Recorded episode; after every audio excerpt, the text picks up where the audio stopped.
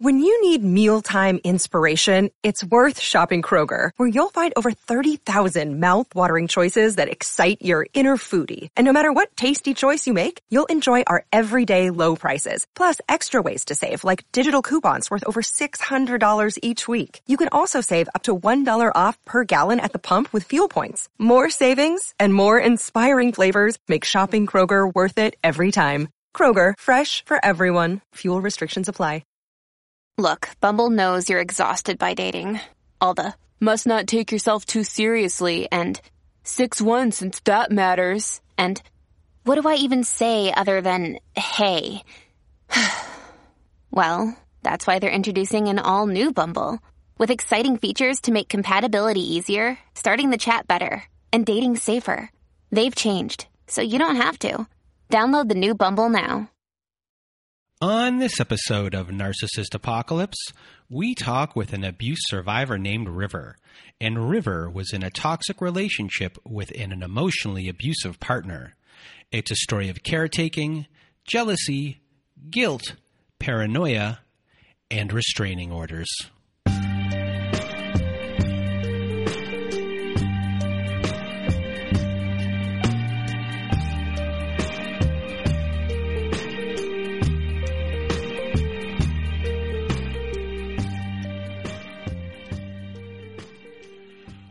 Welcome to Narcissist Apocalypse, everyone. With me today, I have River. How are you? I'm well. How are you doing today? I'm doing pretty good, and thank you for being here. We have been chatting for almost 40 minutes or 30 minutes, I think. so we got to know each other pretty good. You, you know Yeah. what kind of t shirts I like now. Yeah. and I expect one uh, on my birthday next year. Thank you. okay. Yeah. From Hot Topics. topic. So, so you know, thank you for for being here with us today. You're going to share your story. You're going to help a lot of people, and you were in a relationship with a charismatic, manipulative abuser. And I wish everyone could see the light that's shining through the I know, background. right? You look like It's an you look like an uh. angel right now. So anyway, thank you so much for being here. And yeah. now, Thank you so much for having me. oh, you're welcome. And now, River, the floor is now yours. Yes. Thank you so much. Like I said again, thank you so much for having me today. Um, I'm pretty excited to share this story, and I want to try to make it, you know, as understandable as possible. Um, but a little bit about me is, you know, I grew up with a pretty normal family, lots of um, extended family right here, a couple blocks away, big parties all the time, and you know, just a lot of support and um, just really, really close, close, close family always nearby. I kind of, you know, didn't have a hard time in high school or anything like that. Um, I started dating my first, you know, kind of serious boyfriend when I was a junior in high school. I was about 16 years old. Um, he worked at um, the mall at a retail store. Um, and, you know, I wanted to get a job, start saving up for a car. I kind of had an idea of what I wanted to do um, in in college and things like that. So um, I applied for a job at, you know, where he works and they were kind of like, oh, you know, you can't work with your boyfriend, so we'll send you to the other store. I went there and interviewed and got the job. I was only 16 years old.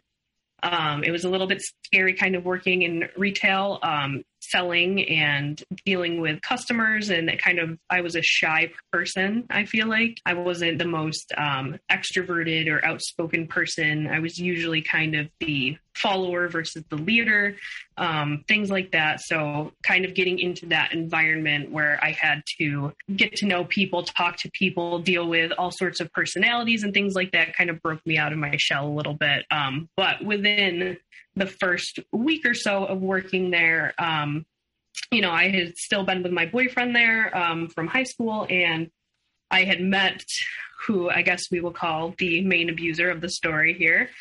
Um, and I met him in the back storage room of the store. You know, he kind of came in and he burst through the door and was running around in the back room like getting everything together and about to help out a customer on the floor. And my boss was like, you know, this is, you know, so and so. And just kind of we met in passing, but immediately I was like kind of drawn to him. Um, mostly just because he was about five years older than me. He was very charismatic. I could tell right right away the way he introduced himself to me that he was just one of those people that could talk to anybody you know he was actually one of the assistant managers at the time also um, so that's kind of where our first interaction was things just kind of went on i was still with my boyfriend there for a while and it kind of got to the point where I was working with him often. He was one of the assistant managers. We were a smaller store. So typically it was only like you know one one manager and maybe one sales associate maybe two sales associates on the weekends and so you know we kind of got to know each other and that's sort of where um, i kind of noticed you know he would talk about like the customers that walked in the store like if it was like a younger girl or just any attractive girl or things like that he would be talking about their butt he'd be talking about their clothes talking about you know all that kind of stuff you know, what he'd wanted to do to them and all this, you know, just and so immediately I'm all right, you know, he's and he was in a relationship too at the time. He actually was engaged to um a girl who he had been with for a few years. They were living together and all of that kind of stuff. So, you know, kind of just went through the motions, but that's really kind of where um this whole thing sort of started. It was kind of where like the seed grew, you know, that kind of just in you know it, it eventually moved on to him talking about us like you know there was a other there was a couple other younger girls on the uh, sales team there and you know i noticed him talking about them talking about their butt and their jeans and eventually we were able to wear yoga pants and all this other kind of stuff and you know it moved on to him just explicitly outright just being like hey your ass looks great in those pants and you know, talking kind of start. And then he started talking, you know, crap about my boyfriend who worked at the other store, the bigger store, because now they know each other because he goes there to be their manager sometimes and things like that. So, you know, it's kind of like this convoluted thing at this point, but, you know, it kind of goes on where I sort of try almost develop this like love hate relationship with him. Like I enjoy working with him because I know we're going to get things done. But I, and, you know, I know he's going to like eventually the flirting and stuff like that kind of attention I wasn't necessarily getting from the person I was with at the time. So then I started to kind of like it. You know, I would almost look forward to working with him, but then like get really pissed off when he would kind of treat me like shit because he was the manager and this and that and whatever. So, you know, all of that kind of is where this whole thing sort of budded now, that was in 2010, and I'm going to fast forward a little bit here. But before we fast forward, I have some questions for you. Yeah, okay. Yeah, shoot, let him go. Sorry if I'm kind of like rambling a little bit there, but. Oh, no, no, no. So at this point, you're probably. You're a teenager. Yeah. Oh, yeah. I'm still you're, in high school. Yeah, you're you're you're, you're mid high school era. Right. And as far as your experience in the world and of people from your family upbringing to this point, you've had a pretty normal upbringing. Is that fair yeah. to say? Yeah, yeah, absolutely. Yeah. Your biggest issues, you know, so far that you said that you were shy and now you're coming out of your shell. Did you have uh, self worth issues? Did you have any kind of issues like that within this time? Or was it just regular, basic high school insecurities. Yeah, exactly. Like definitely. Like I wouldn't say there was any like deep rooted like, you know, self-esteem issues. Was I like a popular girl in school? No. Did I hang out with like the jocks and things like that and you know, I wasn't like the most confident, you know what I mean? And I I think that that job brought like some of that confidence out of me because I it had to, you know what I mean? You had to make sales and you had to talk to people and you had to you know help them find you know all all everything they were looking for. So you know that kind of made me have to go and do that. But yeah you know it wasn't really anything necessarily besides some normal high school you know whatever just nothing you know. But and if anything we can say, or I can say, we'll find out in a second if it's true, that you are impressionable. Yeah. Oh, yeah. Absolutely. Absolutely. And like me being 16 years old, like the first time I met him, and he's, you know, 22, 23 years old, I'm like, oh my gosh, he's so he's he's to me at this point i'm like he's a grown man like and he's giving me the like this kind of attention and things like that like that was that felt good you know so like that was it was easy for me to like kind of slip into that like looking forward to working with him eventually and looking forward to those types of things and also feeling guilty because I had a boyfriend at that time and you know what I mean so you know but anyways, the, it progresses in the future. yeah. So when I say impressionable, when you're around that person and you look at them in a specific way, you're doing things for your first time in your life in in a lot of Right. different ways. And it doesn't just doesn't apply to teenagers. This can apply to adults as well.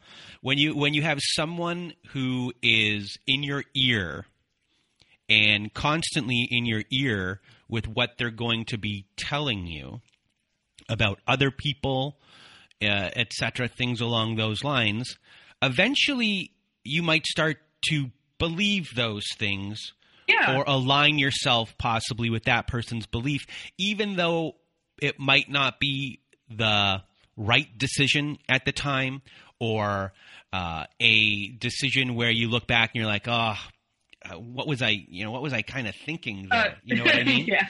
uh, but when when someone gets your ear and they have your ear, they have your ear, and Right. that that's going to eventually happen to you a little bit here.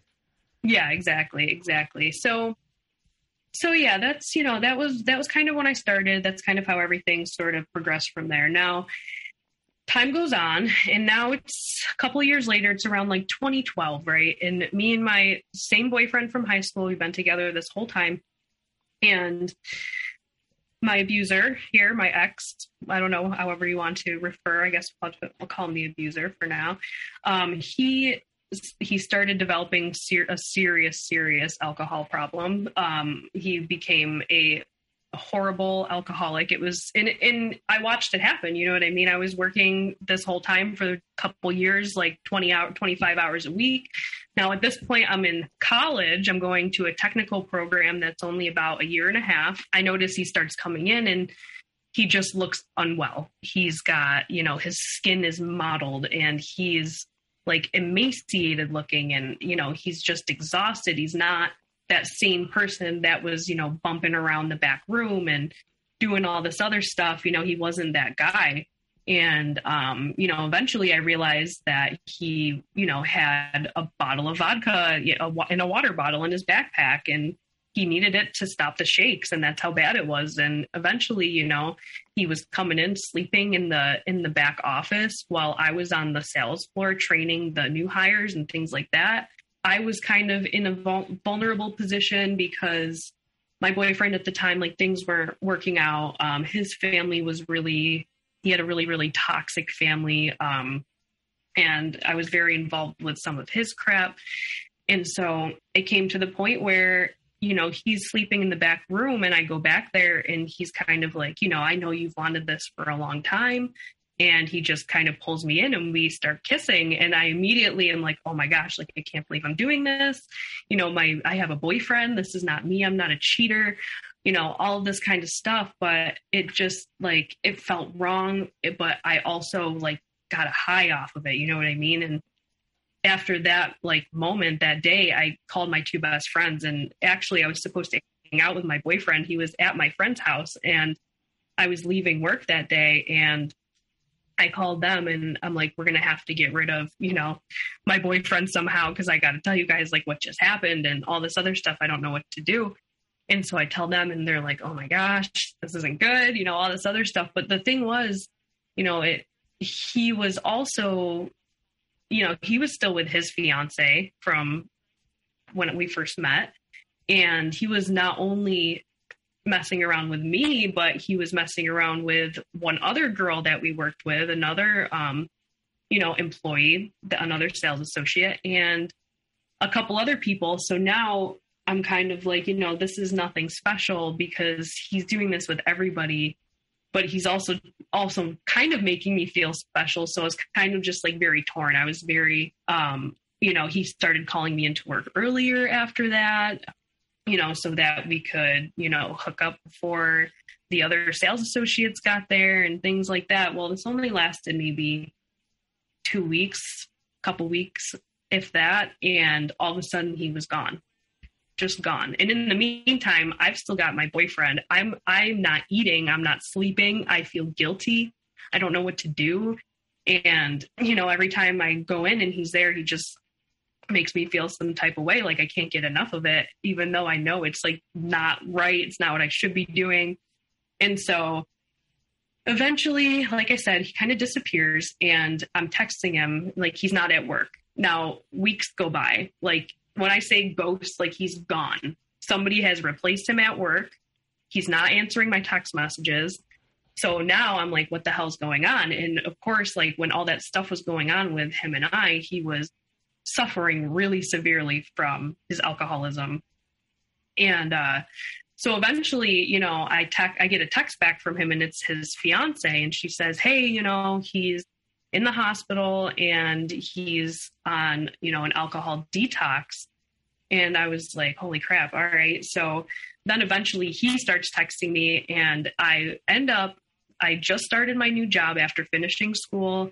And I ended up driving up there um, and seeing him in the hospital when he was there for his detox. And I crawled right into his hospital bed with him and we were kissing, things like that. And it felt wrong, but I was just kind of like, you know, I don't know what's going to happen from here. And this is scary. And obviously, at that point, I'm about 18 years old. Like, I should have known, like, this isn't like, you know, this isn't the greatest way to be like starting or, you know, all this kind of stuff. But it didn't really matter because after that day when I visited visited him in the hospital, I didn't see him again for another two years. So during that two years, um, I ended up buying a house. I was working full time. I got my job, everything like that. Um, I bought a house and I had since broken up with my boyfriend from, you know, my high school boyfriend. And he found out about what had happened later, not from me, not sure how, but I, I didn't tell him what happened. And it, it was not my, you know, proudest moment. But, anyways. So within that two year period, or, or within this period, you now have a house, you have a solid job, a solid career. Yeah. Yep. You know, you've dated already, and now you're here. You're still pretty young. Yeah. Yeah, I'm 20 at this point. You're 20. Not too many people own a house at 20 years old and, and are, are yeah. doing that what is your belief of love at this point? What is your belief of relationships at this point? And what is your, I guess, you know, because you've done what takes a lot of people to do. Like you let people own a home, maybe in their 30s. I don't know. Yeah, yeah. you you've done these things at such a young age. What I guess is your mindset of what you're looking for in the future, or what you want, or is that even in your head at this point, but it seems, you know, you're buying a house that you have these goals. Yeah, yeah. You know, I, I wasn't really necessarily planning on buying a house. It kind of just like fell into my lap. A house went for sale on the street that um, some of my family lives on, like, and it was at the time a block away from our, where my parents lived. So it kind of just fell into my lap. Um, and at that point, when I first moved into my house, I was dating somebody else. and um, when I mean, at that point, when I moved in, the person I was dating at the time, we were kind of, you know, on the rocks. We had been together for like a year with somebody I knew from high school. Um, he treated me okay, but he was kind of emotionally immature. Um, I don't know if that's kind of the best way to put it, but we were on a no talking streak when I moved into my house. And, you know, we kind of just broke it off. So actually, that's that's kind of where this is leading me next. So at that, I mean, I didn't really have a plan. I didn't know the first night in my house by myself, I sat on my bed and I was like, what did I do? I shouldn't have done this, you know, like all the regret just like washed over me. Like, how am I going to do this? Why did I do this? All this kind of stuff. Like, and um, I still live in that house today, but it's like, you know, I didn't know what I was doing because I had, we had just broken up, me and my, the person I was with at that time. And so at this point, this is when the um, the dating apps and things like that were really coming into, you know, back in like 2014 and things like that. That's when like the dating apps, the Tinder and the OK Cupid, Plenty of Fish, all that stuff. And you know what? I did have like when I was right before the boyfriend that I had in high school, I was with somebody else for a little while who was kind of like my very first everything, very first love and things like that. And it we were just so young that it didn't work out. And that was kind of almost like what I was chasing you know, and I never found that in any of the next people that I was with. And um, you know, the only person that ever made me feel like that was, you know, my my narc. And so um yeah, I I kind of just went along after I moved into my house. Only maybe two months went by before I met somebody on a dating app and we kind of clicked right away. Um, it didn't feel right, but he still kind of leached his way like into my life, into my house, ended up staying with me a lot. His friends were over every night. And um, so this one, um, you know, he was kind of chatting with his ex girlfriend here and there. Like I sort of caught him on his phone on like what would have been their anniversary, saying like, "Oh, I wish you were here," and you know, all this other kind of stuff. So things were on the rocks with us, anyways. And so we had been together for only a few months, maybe three months, and he was basically living in my house. And so um, things were not going well. And I see on Facebook that, you know, this whole time too, like I haven't heard a word from my abuser since that one day in the hospital. Like it, you know, we didn't have any contact, maybe a message or like a little blip here or there on Facebook, but there was nothing. And I had no idea where he was, where he was at, what he was doing. So, um, anyways, he ends up um, having a traumatic injury and somewhere else from, you know, a few states away from where I live. And he, you know, ended up needing surgery and all this other kind of stuff. So I saw that on Facebook and I was like, oh my gosh, you know, because now I work in the healthcare field. So I'm kind of like, what's going on? Like, what happened? All this kind of other stuff. And he gets transferred to the hospital that I work at. So, you know, he gets in touch with me and I was kind of, and I had a really good friend at the time that was like, do not do it. Do not do it. Don't go. Don't go see him. It's not a good idea. You know what I mean? Like, every, my best friends knew what happened in the past and, you know, that it was bad news. and so, you know, just another, another red flag to the wind. But, um, so I ended up going and seeing him and that, you know, was kind of the beginning of the end, so to speak. So, anyways, I ended up going seeing him and you know, we talked, and the first thing he said was how great my butt looked in my pants. Um, of course, as he's laying there, like post surgery, can barely move. You know, he he had all sorts of issues. He actually couldn't walk at this point.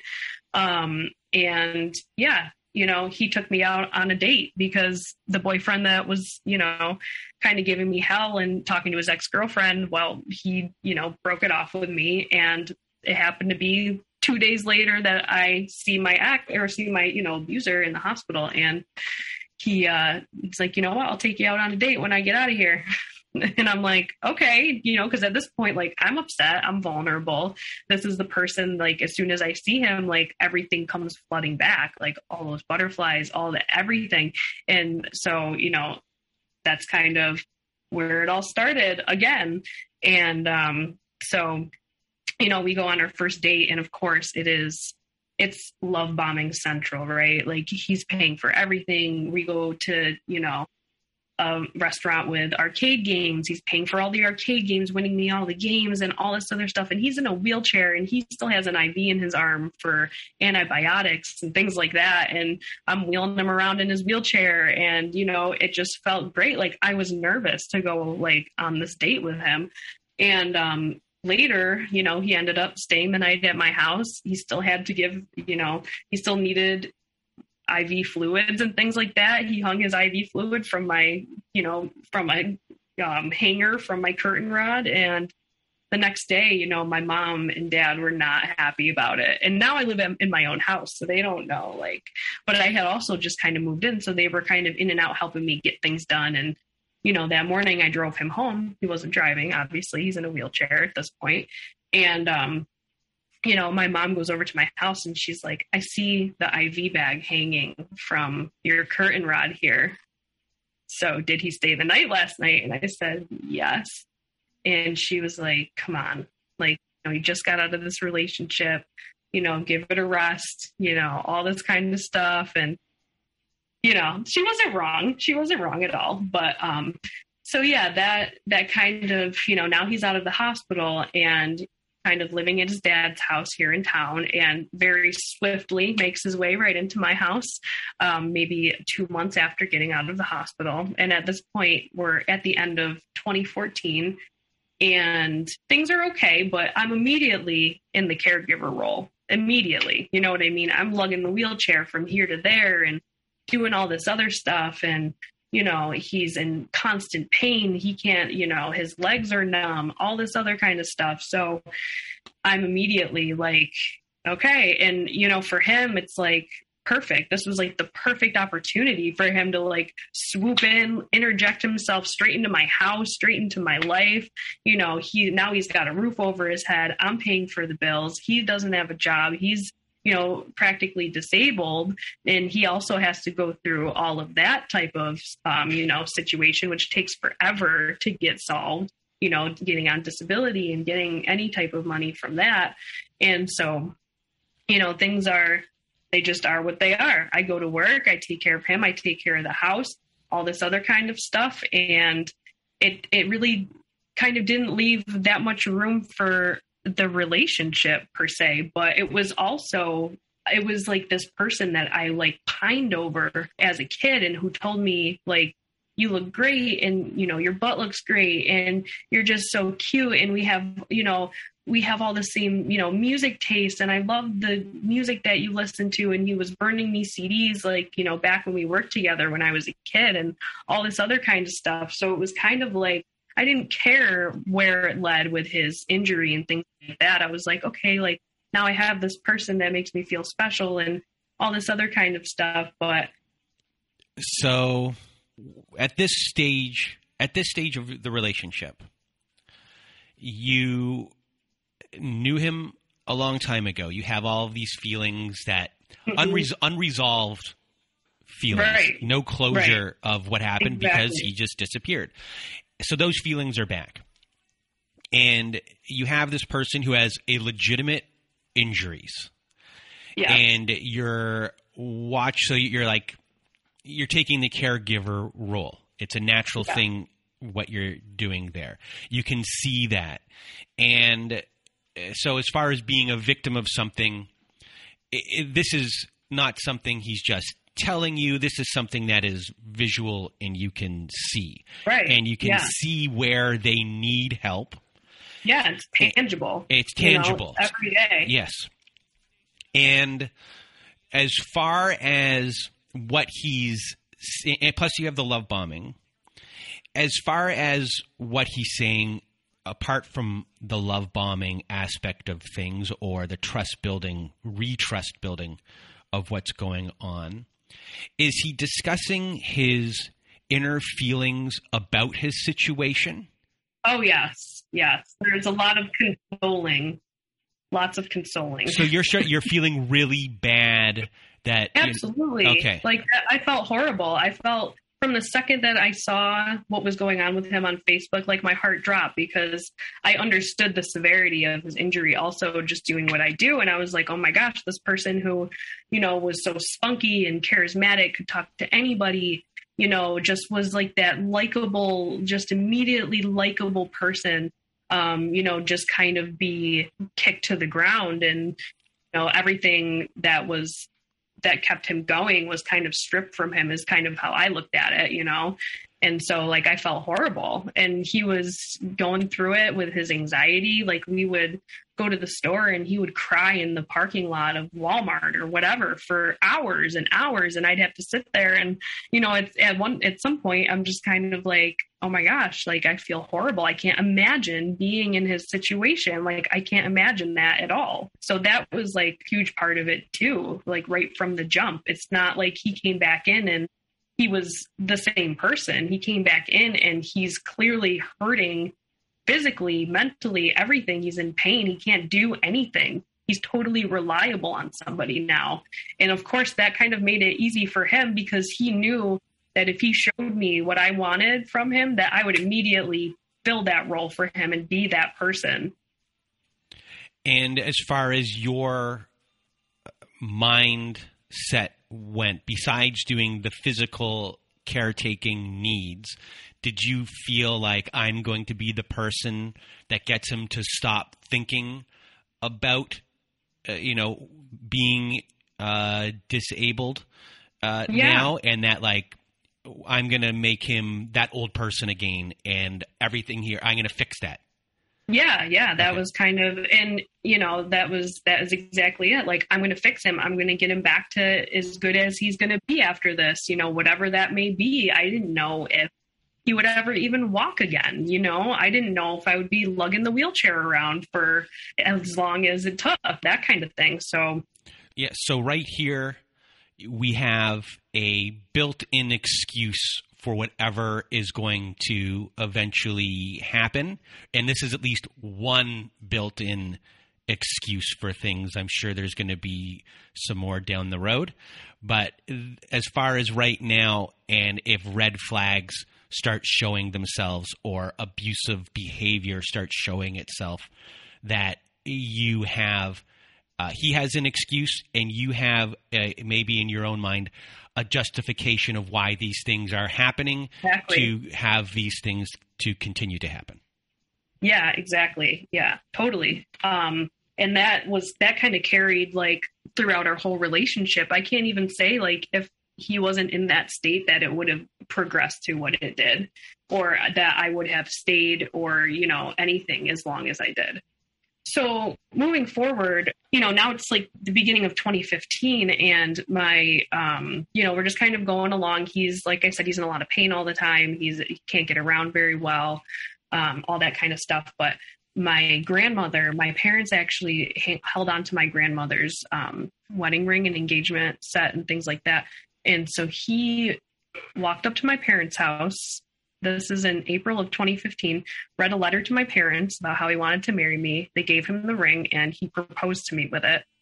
And this we were together for six months at this point, and I was excited, but it was kind of just like, okay, like we're engaged. It was easy. We had the ring. It's not like he had to go and buy a ring, you know. And it was special to me. Like that was like one of the most special things ever. Like that was my grandmother's ring. It fit me perfectly, you know. I that was what I always wanted. And um I should also mention too. So prior to this, it had been my 21st birthday. Okay. And now what had happened to him to lead him to have this injury was went to jail um, for endangering the welfare of a child, um, for getting into an altercation um, around his sister's child. And so he went to jail. In jail um, is kind of where he acquired this injury. Um, and then he ended up going to rehab, and the injury got worse until he needed like an emergency surgery, um, which is why you know he was so severely disabled um, because his injury kind of progressed in the background while he was at a rehab facility, and um, the doctors there kind of were overlooking it for a little while, and you know, so it kind of just got to a point, almost a point of no return type of thing. Um, but so that's kind of what led up to this. So also when he got to my house he had been jumping from jail to rehab to the hospital. Now he's out for the first time with like no like psychological um, help or anything like that. He was not seeing a psychiatrist. And, you know, also I should probably mention a little bit of his background. So he has, um, he's one of seven children. Um, the youngest brother of his has a different father. It's his stepdad's um, child and um, his other six siblings that are, you know, his have the same father as him. They all were subjected to horrible, horrible abuse as kids, um, physical, you know, watching their mother um, endure physical violence um, all the time, name calling, horrible, verbal, emotional, everything you can possibly think of. Um, I remember he had like knots on the back of his head from, you know, he'd be like, yeah, that's kind of where my dad would square up with his knuckle and pop me on the back of the head and things like that. So I probably should have started with that maybe a little while back, but you know, that's kind of where I'm coming from with this. And, you know, I saw as the relationship progressed and I met his other siblings, um, I already saw a pattern of just the most ultimate manipulation and scheming and stealing and lying and, and using the system and just you know doing everything you can to not have to do anything type of thing you know but also just um, that was kind of you know where he came from. So and you know his dad was the one that he stayed with when he um, actually got out of the hospital. So you know, it was kind of like one of those weird things because I had always heard about his dad, his dad, his dad, you know, always was hitting him and calling his mom names and hitting his mother in front of him. And he was like, you know, one of the older boys. So he stuck up for his mom. So he got it the worst. And, you know, he would always kind of use that like, well, I used to get my ass beat as a kid. So that's why I'm like this. And that's why I am the way I am. And, and you've never been through what I've been through. So you can't understand. And, in the beginning he also couldn't drive so i was very supportive of him going to aa meetings and stuff especially because he went straight from rehab hospital to my house he actually didn't get to even finish his rehab program so i ended up actually sitting in on aa meetings every single week maybe once a week twice a week um, they didn't mind me being there. You know, each meeting is different, like closed meetings, open meetings, that type of thing. They didn't mind me being there because they knew our situation. And um, the year goes on. Um, you know, nothing really I already knew of his personality and I kind of just like chalked up his like, you know, he was very like grandiose, you know, all this stuff, you know, someday I'm, he was a drummer and he's like, I'm going to get back to drumming. I'm going to make millions. I'm going to be famous. I'm the best you've ever seen. Have you ever seen a, you know, disabled person do this and all this other kind of stuff? And we're going to make millions and we're going to live here. We're going to do that and just watch, just watch, just watch. And he was also going to be coming into maybe a little bit of money money here and there from everything that went on. So with that, he's like, we're going to get rid of this house and we're, you know, just all the future faking, all of it, all the time, you know, everything like that. So, um, you know, in 2015, I was at um, a birthday party for myself with my family, and he was there, and he didn't like to go to family stuff. Um, and so my best friend was a hairdresser and my hair was very long. And I was kind of like, hey, while I'm here, do you want to cut my hair? Like, let's chop off 10 inches. Why not? It's my birthday, you know? And he was like, you're going to cut your hair? We didn't even talk about this. And I was kind of like, well, it doesn't matter. It's my hair. Like if I want to cut it right now, I'm going to cut it right now. You know, like you don't really have a say in this. And so my whole family's there and they're kind of like, what the hell? You know, like what's what's the deal? Like what's what's going on with him and things like that. And um I was kind of like, screw it, I'm cutting my hair. I don't care what you think. And so she got out the scissors and cut my hair right there in the middle of the kitchen with the whole family around and he stormed out of the house. And everybody was like, Whoa, like, is he okay? I don't know. Like, I don't, you know, I don't know what the deal is. And so he came back in and he was like, I can't, in front of my whole family, 30 people, I can't believe you would do this. I can't believe you didn't even talk about it with me. And, you know, I just can't believe it. I can't believe you're going to disrespect me like that in front of your whole family. That should have been red flag number one. That should have been like the, okay, this is it. Like, this isn't good. Like, there's obviously a control thing going on here. Um, and he, he kind of didn't necessarily show that um, in the beginning because you have to understand like his injury was very very severe.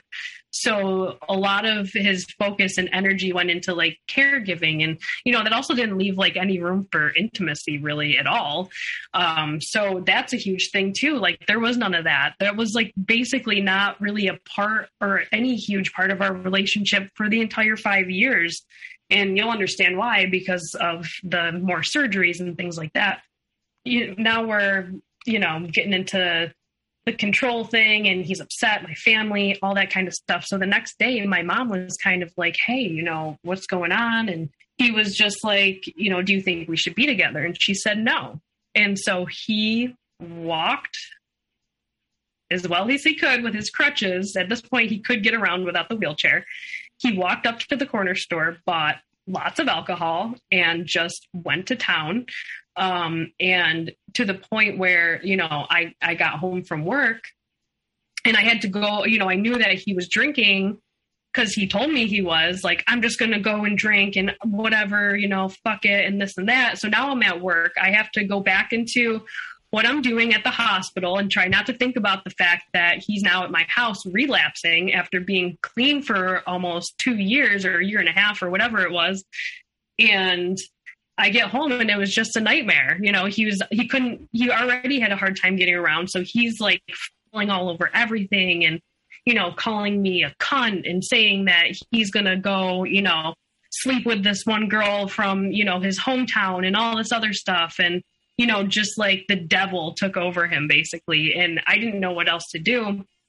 So I called 911 because I wanted him out of my house. Like, I think his blood alcohol level came back as like maybe three, four times the limit. Like, he was a small, small person and he just went to town. And so I kind of told them when they got there, they're like, well, you know, what do you want us to do with him? I'm like, can you just take him to like sober him up? And they're like, no. So I told them, I'm like, well, he's fallen multiple times and hit his head. You might want to take him. He, and he's like kind of unresponsive. And they were like, okay, enough said. And they took him away. And it was a whole spectacle in the neighborhood. I have very close neighbors.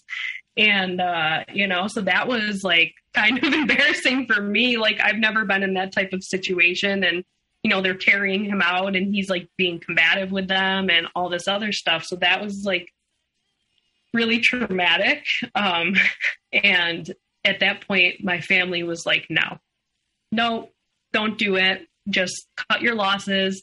You know, we don't want you to be with him. We don't want you to have to go through this, you know, all this kind of stuff. And it was just one time, you know, me justifying it was just once. You know, it's not like he's drinking every day. It's, it was just a one time thing, you know. And so my aunt even came over and she's like, I will be here every single day until he's not here anymore. And I was, and you know, that whole comment like just pissed him off to no end. Like your aunt's out there saying you she's going to be here every single day until i'm gone. Like are you kidding me? I'm not like i'm an alcoholic but i'm not actively drinking. It was just once and blah blah blah. And i'm like yeah you're right. But that since that happened like my family was like not having it. Like he did not come around the family for probably six to eight months after that. Like, we have a big family. We're still having parties for everybody's birthdays, the holidays, things like that. I'm going alone every time. And every time is a fight. And then when we start to argue, you know, after things kind of took a turn there, I start noticing that from point A to point B in the argument, I don't know like where we even started by the time he's done. Like, you know, he would just go on and on and on in circles and this and that. And I'm doing everything I can to be better. They need to apologize to me and all this other kind of stuff. And I'm kind of like, no, but you kind of need to apologize to them because, you know, you put me and everybody else through all this shit and you know obviously they're not really going to be too keen on like us getting married right this second after everything like that happened because it's kind of a big problem and we don't want to be down you know years down the line and you're just getting shit faced again every day and you know you're and and there's nothing and I sat there in those rooms with him in AA. I got to know the entire program front and back. These people in this community, I understand it's a disease and and you know that's it's it's a terrible disease and you have to get the right help for it. So within this specific time when your family doesn't want you to be with him until the point of when he does eventually see them again 6 to 8 months down the road is he sober during this time? And if he is sober how are you being treated during this time and oh, I guess what is relationship like? Are you mainly a caretaker still, and uh, or are you a caretaker and being devalued? What is the dynamic that's actually happening? The dynamic was basically it was a lot of arguing, a lot of fighting, um, you know, and just every little thing would turn into something, and that's kind of when like the gaslighting started. Um, but yeah, the relationship, it really never deviated too much from like the caregiver role, to be honest with you.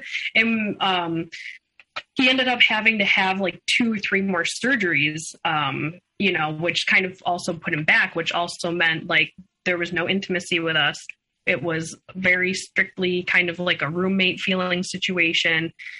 Um, like I said, he was a musician. So once he kind of gained some of his abilities back and was able to walk again a little bit better, um, he started playing music again. And he would kind of be up all night playing music. Like our neighbors, my neighbors, both sides hated us, absolutely hated us from him being loud all night playing music and you know all this other kind of you know so he would come into the bedroom at like midnight and i have to work early every single morning and you know he would want to try to have sex and i'm like no it's midnight i need to sleep in the morning you know maybe if you came in here like four hours ago and it wasn't the middle of the night you know then it would have worked out. So that kind of became like another point of contention and everything but it was kind of like um just like everybody else too there was a point where it was like okay, you know, you're not you're not good with math, you're not great with finances, so you can just hand that kind of stuff over to me and I'll take care of it for you and you know, I'll make sure all the bills are paid on time and you know, it's okay, just give me all of your information. So then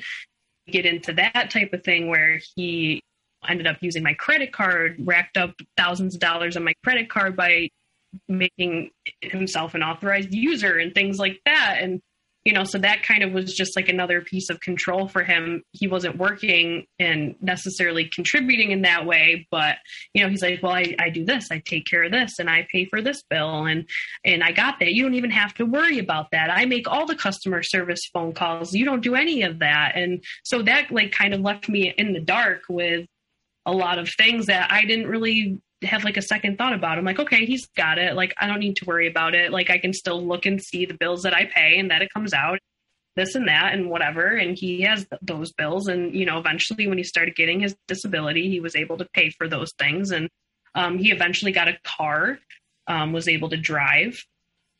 Um, but yeah, so the dynamic of the relationship, it was, it was very, um, and we said it all the time. It's like roommates, but no, You're not roommates. You're his mom. Yeah. Oh, yeah. Yeah. That too. Like, exactly. You're right. It was like that. Like, I was the one consoling him. Like, he would have breakdowns in the parking lots, and I'd have to sit there and be like, it's okay, you know. And, but at the same time, I felt horrible because he's in all this pain. But, you know, you have to just kind of, you know, go through the motions. And I'm sorry, there's nothing I can do. And, you know, so, um, so you know, I've been sitting here and listening, and for a while, uh, I've been wanting to say, you've become not just his caregiver, you've become this parent that he never had. Yeah. And you are now in this role. You don't know it at the time that you're mm-hmm. fully in that role. You have a very stunted uh, growth uh, mentally. Uh, you know, you're you have a teenager in your house. You know, you, you might have been a teenager when you uh, met him, and he was twenty one or twenty two. Mm-hmm. But he's still the same age or 16 years old, mentally what you were at 16, and doesn't have the uh, wherewithal, thought process that other people exist within that home, that other people right, are neighbors, right. that right. that the, his behavior might affect other people because whatever wound is going on with him, that's all that matters.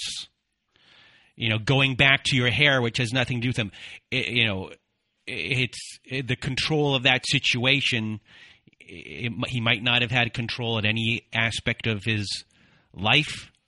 And right now, with you within this home, uh, he's grasping on to whatever. Well, first, he's doing whatever he wants to do, but he'll grasp on to any side of kind of control he can.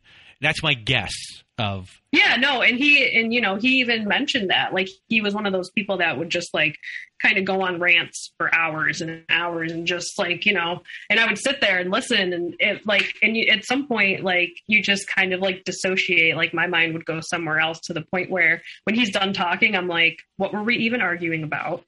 What like what just happened like there were so many things that he would say when he was like either because we used to argue a lot and and you know it would always come down to I'm immature, so I can't understand, you know, I'm just stupid. I can't I can't possibly grasp what he's going through because I've never been through anything like that.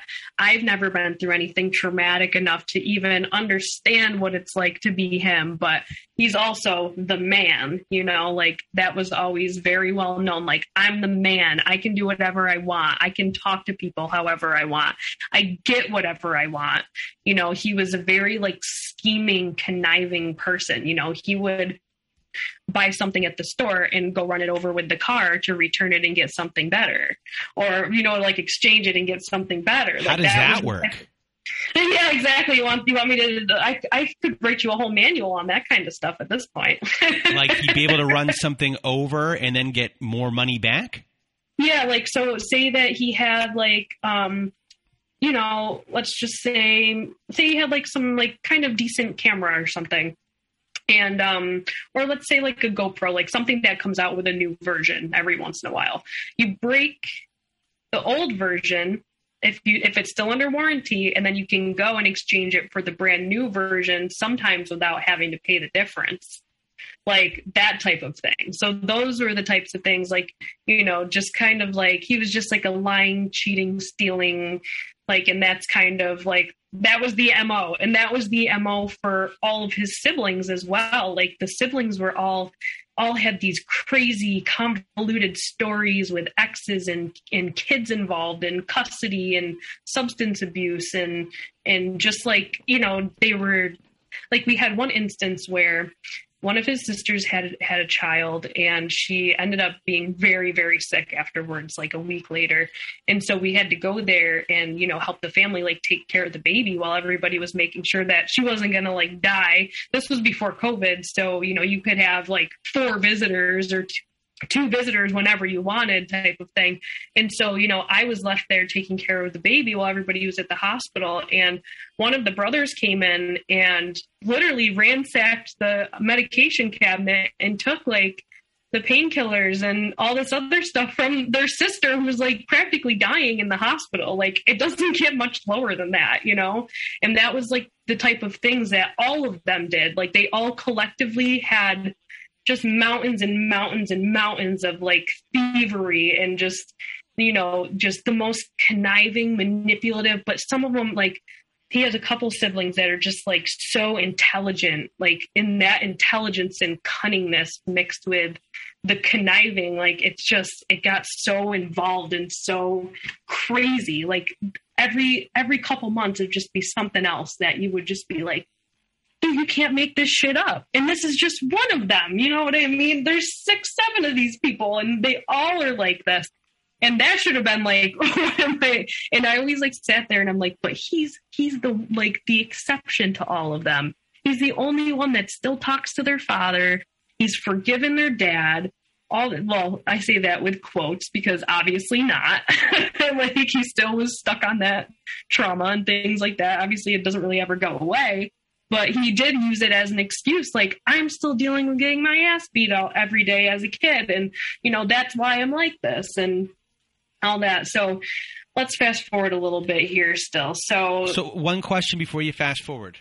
Yeah. When it came to gaslighting or the devaluation of you during that period uh, do you have any examples of stories that would happen you know, every time we had an argument or anything, like anything could cause an argument. Like the blinds being like not open enough would cause an argument. And it would just turn into like this whole like, you know, downward spiral of like, you're just, you know, stupid, you're immature. I'm trying to think of like just some more specific examples because, you know, like a lot of this stuff is like stuff that you put like way, way inside, way back there.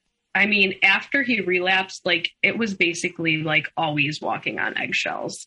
Always walking on eggshells. He was always talking about my family, how my family, you know, was making me feel some type of way about him and they're wrong and you know, we we were fine and we should just go and get married and you know, say fuck everybody and just go and elope and live our own life and move somewhere else and, you know, start a new, you know, start over somewhere else and that kind of thing. It was always like that. Like, let's just get out of here. Like, we don't need any of them. You don't, you don't need mommy and daddy anymore to come help you fix your sink. You don't need to call them all the time. You don't need to be talking to your friends about our business, you know. So he really didn't want me to like elaborate to the people in my life like what was going on for obvious reasons because he knew that they would kind of be and they already were like that. They were already like this is not a good idea. You shouldn't be with him like you know, he doesn't even show you affection. Like you know he you guys are always arguing and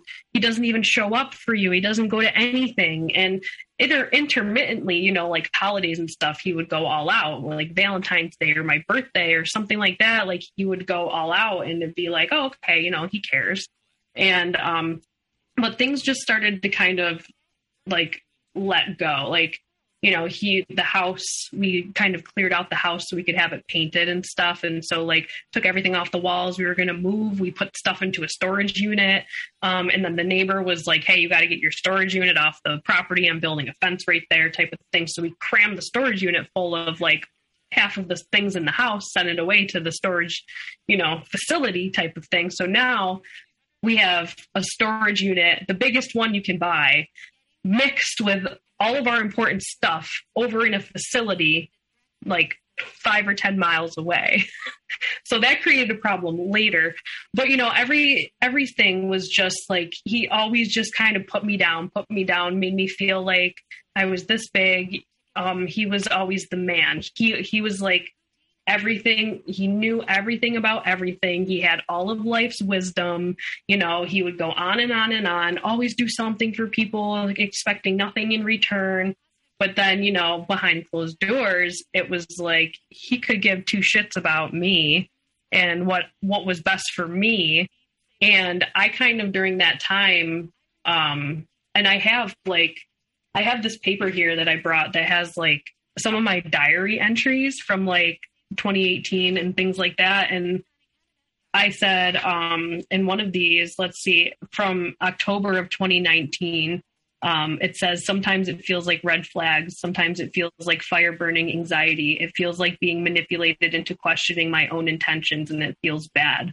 And like that's like kind of one of the only, you know, that it's hard for me to like just describe or like give specific examples all the time because it was just constant. It was just constant. And you know, you've been isolated here in a lot of ways. Your communication with your friends and family and what you're divulging to them is, uh, you know, few and far between because of their our belief of this person already of what they think of him. Right. So at a certain point, you know, before we fast forward, are you what is driving you to continue with this relationship?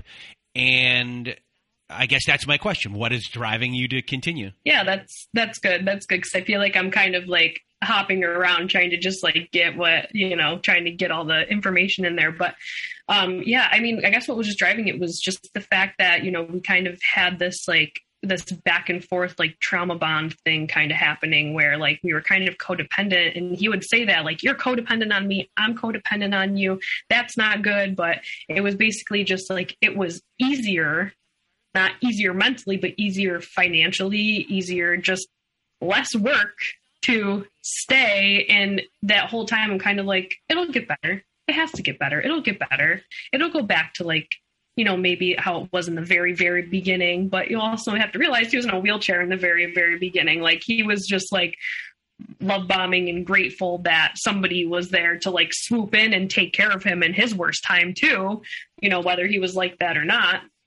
And um, so I think it was just kind of that, like the I felt bad. Like I felt like if I walk away, like he will literally have nothing he'll have nothing. He'll have, I own this house. This is my house, you know, and I've been the one that's been with him this whole time, and all the, I know every little thing about his body and his injury and all this other kind of stuff, and I just felt like guilty. Like I felt like, but I also knew that it wasn't.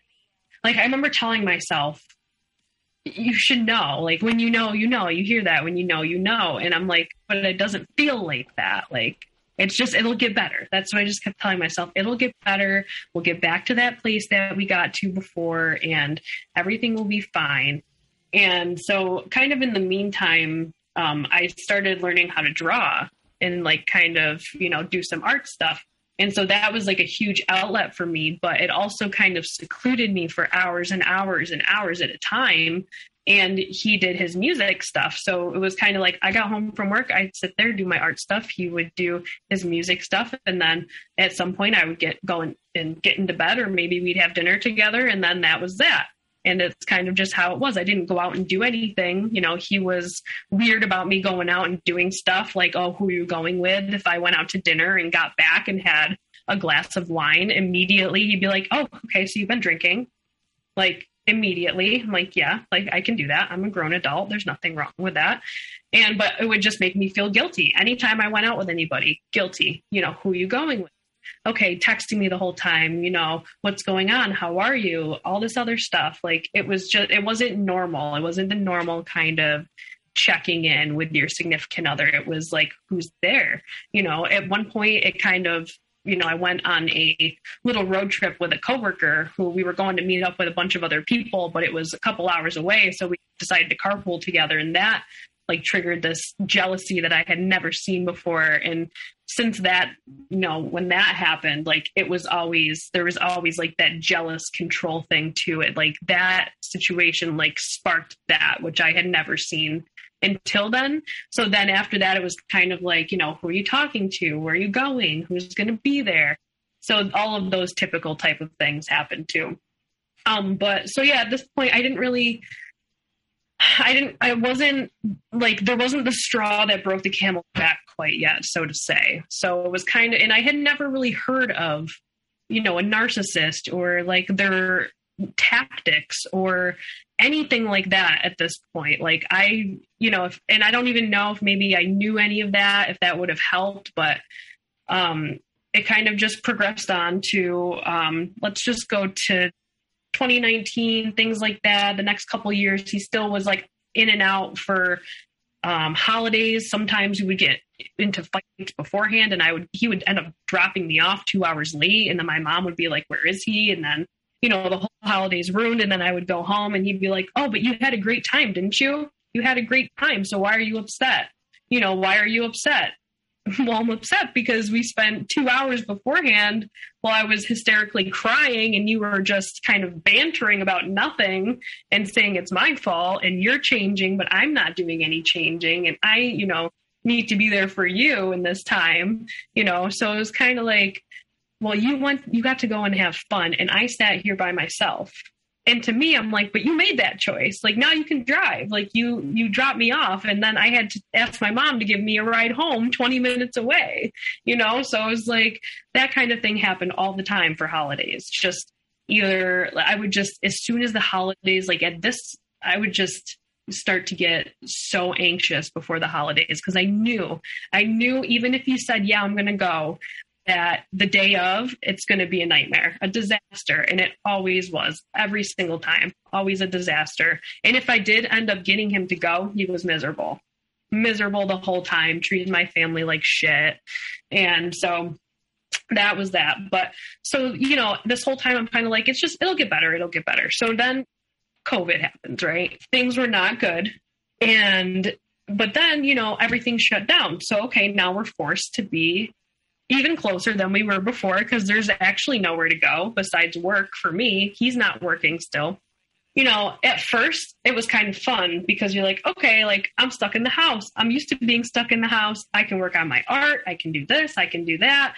And um, you have to understand too, like the house was in like deplorable conditions for like two years, like just like hoarders united. Like we had three we had three dogs at the time very small house. Everything was in disarray from having it painted and we just left it like that for like two years. So that was like a huge source of like anxiety and depression and there was just things everywhere. And um, so i would just come home and sit there in the chaos with my headphones on do my art and call it a day. And um, so for the first little bit of quarantine things were okay um, but I started noticing that he would kind of be like sketchy about me being on the phone, or he was weird about his like electronic devices. Like he lost his phone. He also um, knocked out his front tooth at one point. So that like prior to COVID for like six months, he didn't get his tooth fixed. And that was like his perfect excuse to not have to go anywhere. And this was before COVID. Like he's like, yep, I, you know, my front tooth's missing. I'm not going anywhere okay. So then like the holidays roll around and my family's like, is he coming? And I'm like, no, he doesn't have a front tooth, so he won't come. like, you know, it was just like the most bizarre things like that. And, you know, he didn't get it fixed on purpose for months just so that he could have that excuse. Like, no, I'm, I'm not comfortable going anywhere without this front tooth, so I'm just going to have to stay home. So that was like his perfect out for months. So, you know, when, like I said, once COVID rolled around, things were okay for a little while, but he kind of just ghosted everybody on his phone. We didn't have a lot of friends. We had like one set of friends that we like kind of hung out with, another couple, and he ghosted them for months and months to the point where like they were asking me, is he okay? And then kind of like in the midst of COVID, we were in the car one day and he just started driving towards their house and he's like, We're gonna go see them. And I'm like, It's 10 o'clock at night. They have a child. You haven't talked to them in like five months. We're not just going to drop in on these people. And like, he, there was a lot of situations like that that gave me like those bad butterflies in my chest. Like, this feels wrong. Like, I know this is wrong, but there's nothing I can do. I'm in the passenger seat, so I just have to go along with it and, you know, hope they're not like, what the heck's going on, you know? And they opened the door and we went in and they were kind of like taken aback, not expecting us to be there, like kind of late at night. And it was just like there's a lot of situations like that that just kind of like made me feel like super uncomfortable and kind of like stuck. And um, so I noticed, um, you know, slowly progressing kind of paranoia on his end um, with like cameras on devices and things like that. And, um, you know, he started getting sneakier. And this is, like I said, like the beginning of COVID. And he starts getting sneakier. And eventually he kind of like seeps his way into my stuff, like because he's not using his phone. His phone is lost, so he needs my phone to make any type of phone calls, which gives him also the perfect excuse to look through my stuff. So he starts looking through my text messages and all of my stuff and just picking apart every little thing. Like, you know, at work with COVID, working in healthcare, there was a lot of extra responsibilities that I had to take upon myself. And so I had to be in contact with a lot of different people every day, sending me information. And he was kind of like, you don't need to, you don't need to be in contact with this person. So I just deleted it. And I'm like, what? You deleted, you deleted the whole thread? And he said, yeah, you don't, you don't need to be talking to him like that. And I was like, I can't get that back. And that's like, that's like six weeks worth of information that I reference every single day to do this role that I now have to do because of this. And now you just created all this extra work for me because now I have to go back and say, hey, sorry, you know, our text thread got deleted. Can you resend me six weeks worth of information? And so that kind of stuff started to happen. And he went into my my um, iPad and deleted like a lot of like he actually not only deleted my digital art, but he deleted the whole app that I had. And so everything was gone. And he was like, and I just immediately like started burst out crying. Like you just deleted like, you know, hundreds of hours of work for me. I can't get that back. And he was like, well, it's 2020, figure it out. You, can't tell me that in 2020 you can't figure out how to get that back. Like, that's not the point, you know? And so things just kind of started to go downhill worse than before and um, you know i kind of called in his mom and i'm like hey you know he's acting just you know it wasn't it, i don't want to say it was out of character but it was out of character just because it was so just wild you know what i mean and it's so, you know, his mom ended up coming here and we kind of had like an intervention like, hey, you know, maybe you should contact a psych person because he was very paranoid. and um, putting you know tape over cameras and covering up like the windows and things like that and i don't it was just the most bizarre things i don't you know i was like kind of making a website and things like that and he's like oh you're making a website why would you do that you know like any type of independence for me in that way was upsetting to him and this was like kind of prior to any of that kind of stuff going on like anything that like involved my independence was not okay like it was you know, oh, you shouldn't do that. That's not a good idea. You know, are you, you're going to do that? You think you're just going to, you know, get rich and leave me out of it, and not tell me about it and stuff like that. And so that was that. But um, yeah, so on top of everything else, you know, I just kind of, before even any type of paranoia or anything set in, like I was just starting to feel hopeless because I was constantly being told, well, you always feel this way because, and you always, you know, do this and that. Like,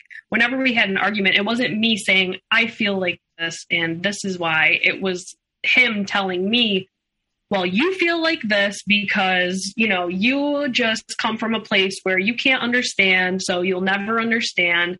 And, you know, it's just, I, I was never going to understand, apparently, like the way that his mind worked and the way that he was and stuff like that and it was just i was constantly being told like how i felt how i thought like my thought process was being told to me whereas i can't even get in a word edgewise. And this is like throughout our entire relationship. If there was any type of um, argument or anything like that he would ramble on and on and on. And as soon as i went to speak up his voice got louder. Like I would go to speak and he'd be like, yeah, but no, you know, and it just immediately shut me down every single time. Every time our arguments were, I would start to cry because I'm like, I was so frustrated that I couldn't even say anything.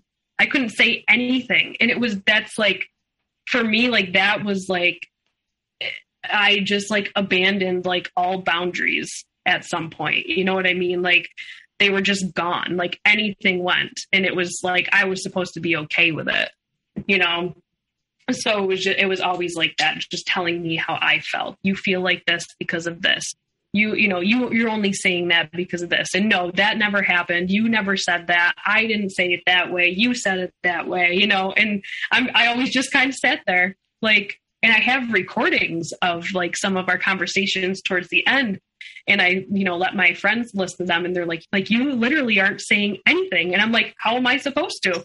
This is what I dealt with. Like I couldn't even describe to them like what it was like. I had to like I'm like, here you go, just listen to it because this is everything you need to know. Like I don't need I can't even like put words to how this was. So, you know, everything with COVID, whatever, and the paranoia starts and, you know, we're covering cameras and we're doing some paranoid stuff and and then you know he starts coming out with the accusations like you know i was kind of like oh um, you know i think my period's late or whatever and he's like would you go and have an abortion like that's serious. And i just was kind of like what are you talking about? He's like i'm just asking did you? And like no. Like i have an iud like you know what i mean? Like that would no i didn't. And so just like so out, out of the blue some things like would just come out of his mouth and he'd be standing there watching tv and he'd be like hey you know where you know where this was filmed? And i'm like no where was it oh well it was filmed in this studio and i'm like okay what does that have to do with anything and he's like i don't know just go look it up you know more than me right and I'd be like, what? And he'd be like, huh?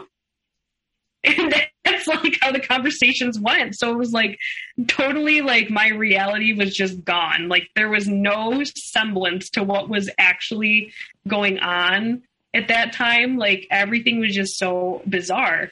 And so, you know, eventually um, it got to the point where we kind of had a conversation. He's like, Well, what do you want to do in the future? And this is like a couple months into COVID. And I said, Well, I, I don't want to get married anymore. You know, I don't, I, I don't think I want to really continue this relationship. And he's like, yeah, you're right. You know, I think we'll be better off with other people and, you know, we'll be happy someday. It's not a big deal. We'll move on. And, you know, I've always told you that you're too good for me anyways. And I'm a burden on you and all this other kind of stuff. And of course I was upset in the moment, but I was like, okay. And I told him, I said, okay, well then this is it there's no going back. Like this is it right here, right now. You know, this is everything. We're done, and we'll move on as two separate people and everything like that. So to me, that's that's it, right? So I wake up the next morning and of course you have like that whole flooding of emotions that happens when you wake up in the morning after something like that happens and i go to my friend's house and i go come to my parents house and i tell them what's going on and immediately i just felt peace like i was not upset i just felt peace and i was just like okay next step is we need to get the, him the hell out of my house. Like, how are we going to do this? like, we, he needs to go as fast as possible. Like, finally, like, I had never felt that type of peace before, but like all of that kind of stuff, like was just kind of the, you know, the last straw. The, it, it was like the COVID stuff mixed with some of his like kind of health, um, psychiatric concerns and stuff like that was like the switch for me to be like, okay, now's my time. Now's my chance. Like we're done. Like let's, let's, you know, let's just get, get rolling here. So he, uh, packs his stuff up pretty quickly and gets it all out onto my front porch. So I'm like, okay, this is promising. You know, this is promising. And um, but I also know that he still doesn't have a cell phone. So I'm like, hey, you know, you need to figure out where you're going to go and this and that. And um, it ended up just being like he didn't leave. He packed his stuff up and he's like, all right. And he just kind of paced around the house in silence. And you have to understand, like, he was a musician. So for the longest time like there was so much chaos with the dogs and the noise and the instruments and everything was just loud all the time and you know i had the tv going and i was doing my stuff and so now we're you know essentially not together and the house is silent it's silent and it's trashed and it's just like a barren wasteland. You know what I mean? It's just deplorable conditions is all I can really like describe it as. And so um, now it's like eerie, right? Because I'm sleeping in the middle of the night and I'm used to sleeping with the TV on, and now it's just dead silence dead silence in the house. And so, you know, if he falls asleep in the bed, I'll fall asleep on the couch and vice versa. And so if I fell asleep in bed, I would turn the TV on and he would be in the in the living room. And so he would be down there and I didn't have cable at the time. I, I had like streaming services and stuff. So he would go and he would unplug the Wi-Fi so I couldn't watch TV like up in the bedroom. And so I would kind of yell down the stairs, Hey, like, what are you doing? Can you plug that back in? And he would like pretend to be sleeping. So then, like, this is just, it's like a whole game. Now, this every day is a game for him. Like, you know, he's turning on the Wi Fi. You know, I come home from work and he flipped off the whole sweat, like the entire circuit breaker to the house. The whole house power is off. You know, that kind of thing. Unplugging the Wi Fi. You know, if I slept downstairs and, you know, I had a nightlight, he would come down in the middle of the night when I had to work in the morning, unplug the nightlight turn off the air conditioner. So it got to be you know 85 degrees down there. So like you know all like i don't want to say that he wasn't like kind of tormenting me kind of sporadically gradually gaining control throughout our whole relationship. But now this is like amped up like to the max. Like it is just every day is i come home from work i take a shower and I go somewhere else. Like after a little while of this, I'm like, nope, I'm not doing this. And now this is my house, but it's COVID. So there's nothing I can do. I can't evict him.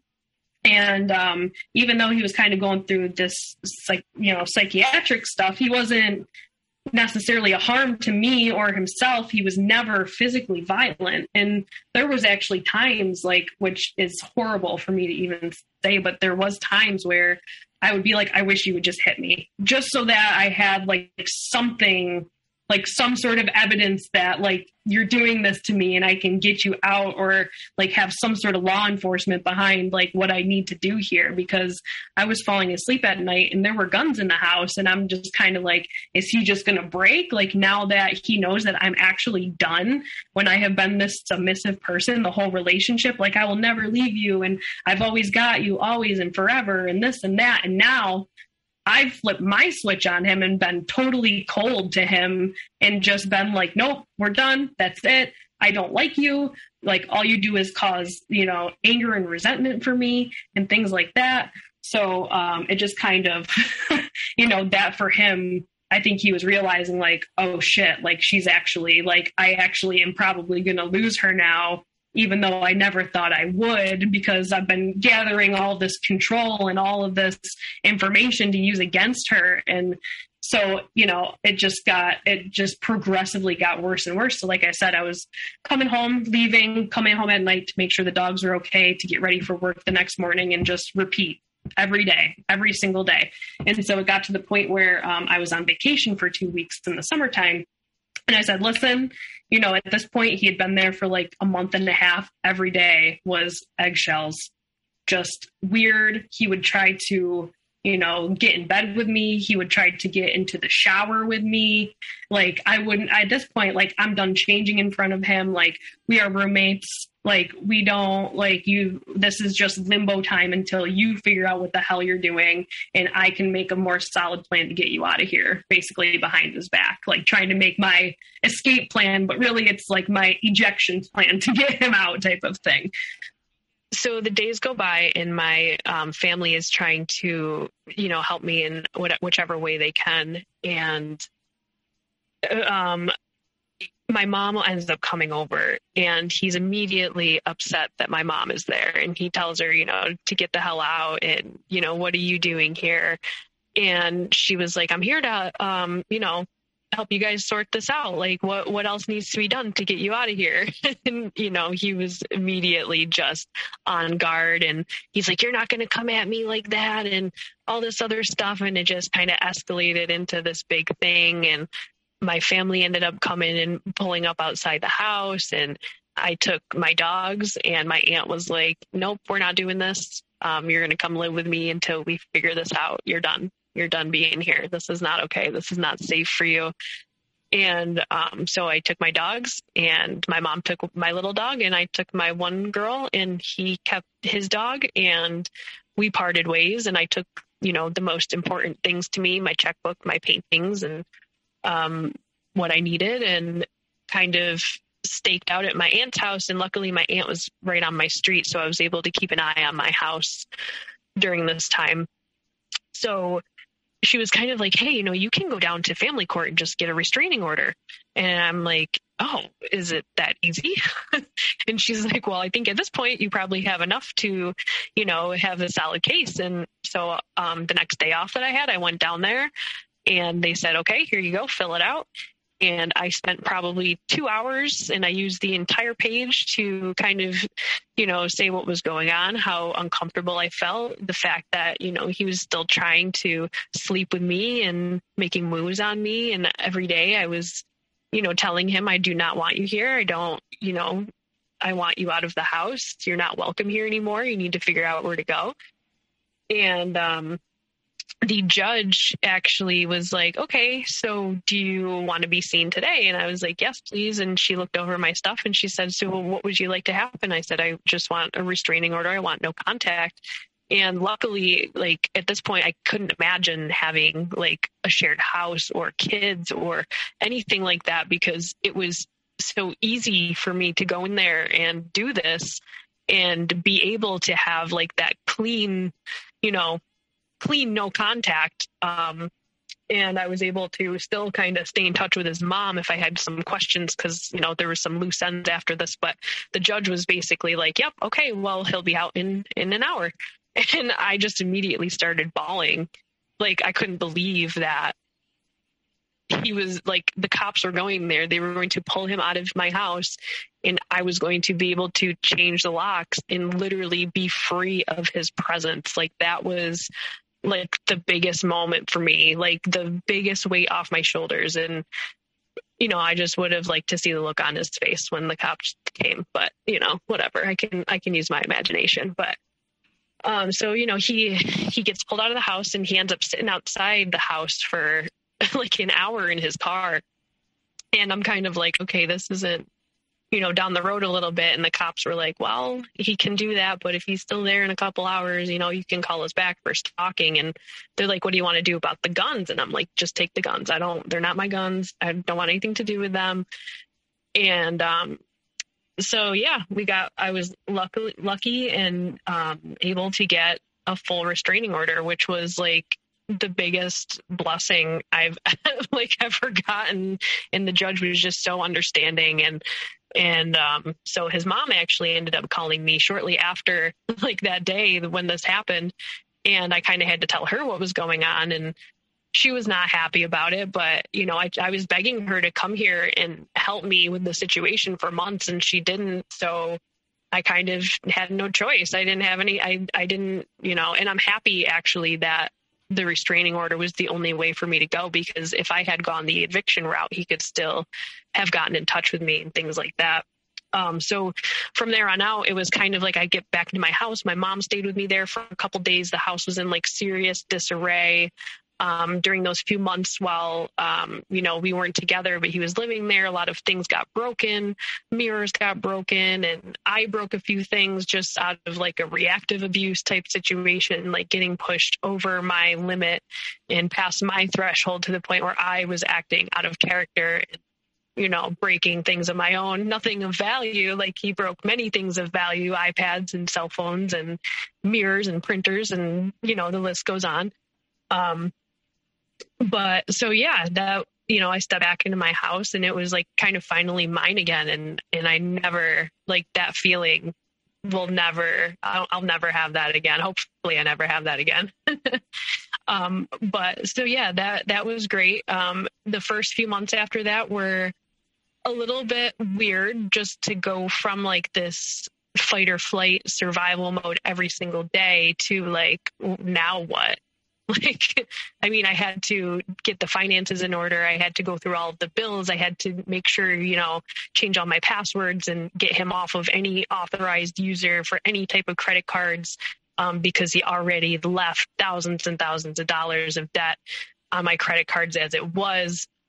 so, you know, and, and he knew all of my information backwards and forwards. You know, he could probably spout off my routing number and all that kind of stuff to this day. So that's a little bit scary, but um, so yeah, I was able to, you know, very slowly, that was in 2020. So I've been able to very slowly kind of get my house and my life together and try to kind of find what brings me joy and live in this state of peace. And unfortunately, I still am in the same house, which kind of gives me like you know some bad energy. And i'm hoping to get out of the house in the next couple years.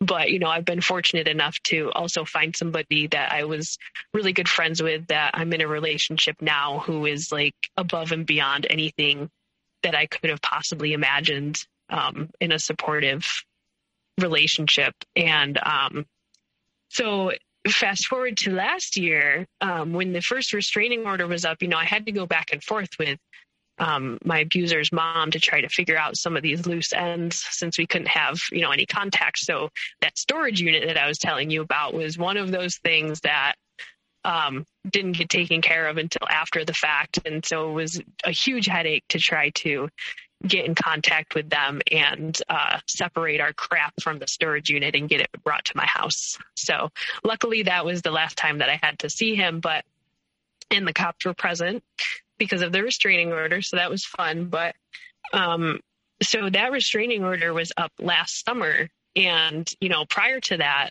um, we had a court date, a Zoom court date, and the judge actually extended my restraining order for an extra year, which was amazing because him and his uh, attorney did not show to um, court. So she was kind of like, well, we don't know, you know, where he's at. So I'll give you another year if that's what you want. And I said, absolutely. Thank you.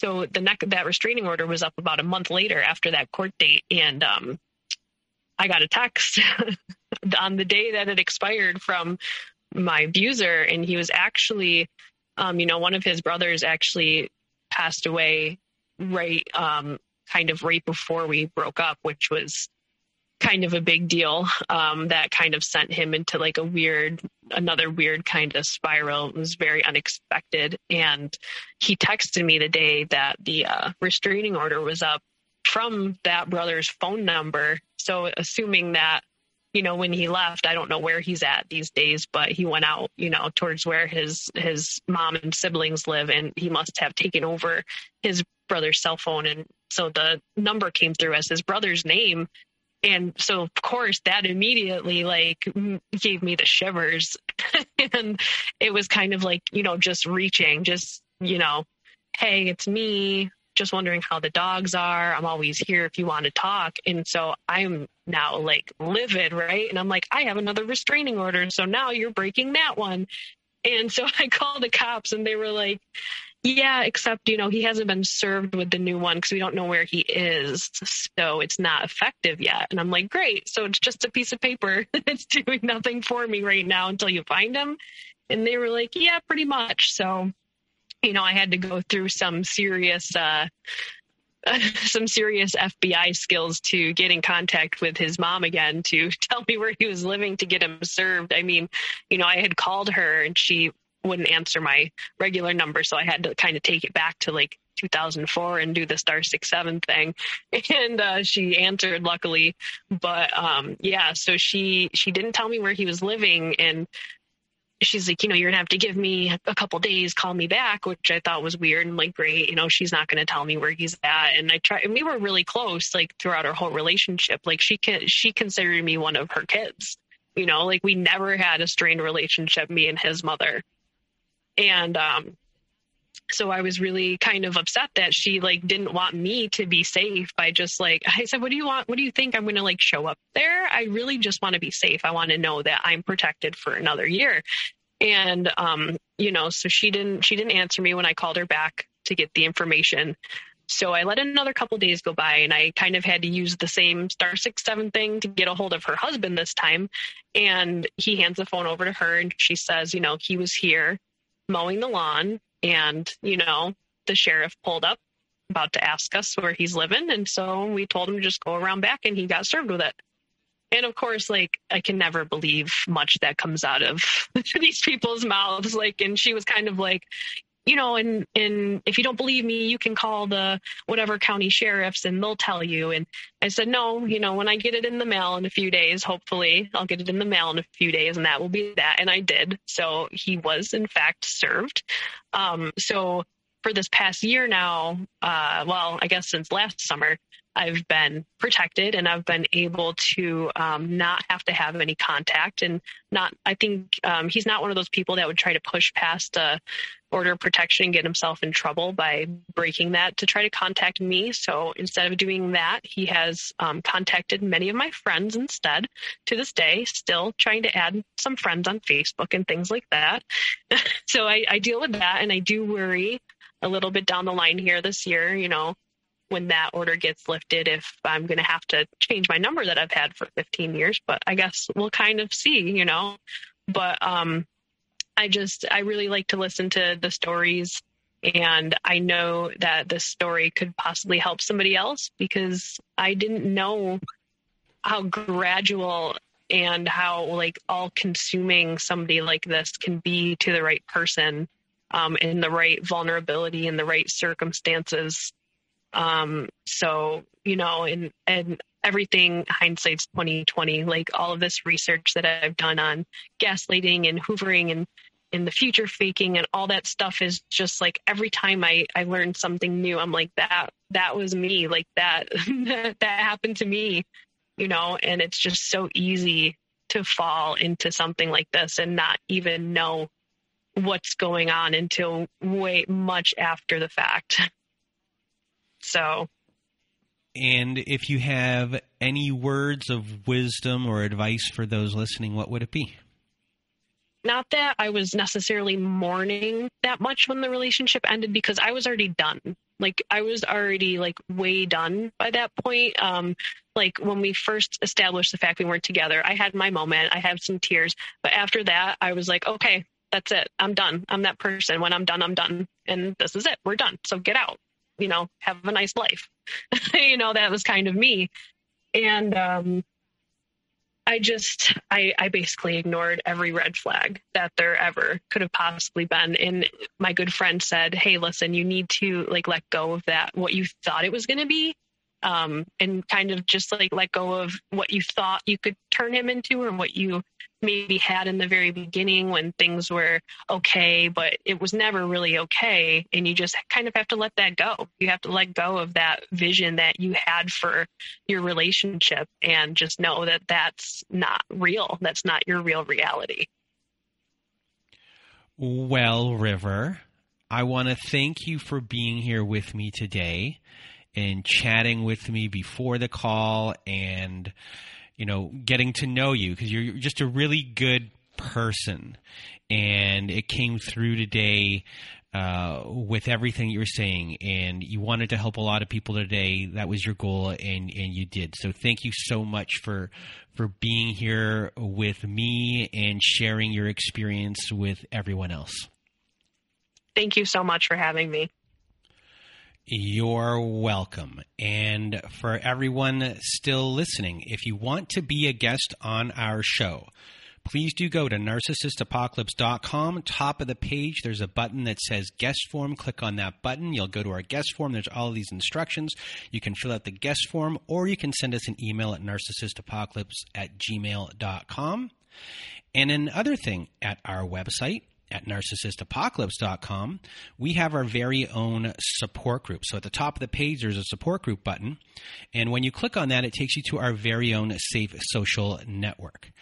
And on there, we have forum boards where you can post and people can answer everything. We have integrated Zoom support group meetings on Wednesday nights and Saturday nights and every other Thursday. We have episodes that have never made it to air. We have follow up episodes on there too here and there. We also have ad free episodes as well if you want ad free episodes. And we just have a great group of people on there. So if you want extra support, please do go to narcissistapocalypse.com. Top of the page, or there's a button that says support group. Click that button, and we will see you there. And now, if you want even more support, we are friends with a place called domesticshelters.org. So if you or someone you know are experiencing abuse, you are not alone. Domesticshelters.org offers an extensive library of articles and resources that can help you make sense of what you are experiencing and they can connect you with local resources and you can find ways to heal and move forward. So please do go to domesticshelters.org to access this free resource today. And once again, I just want to thank River for being a guest on our show. And from River and myself, we hope you have a good night.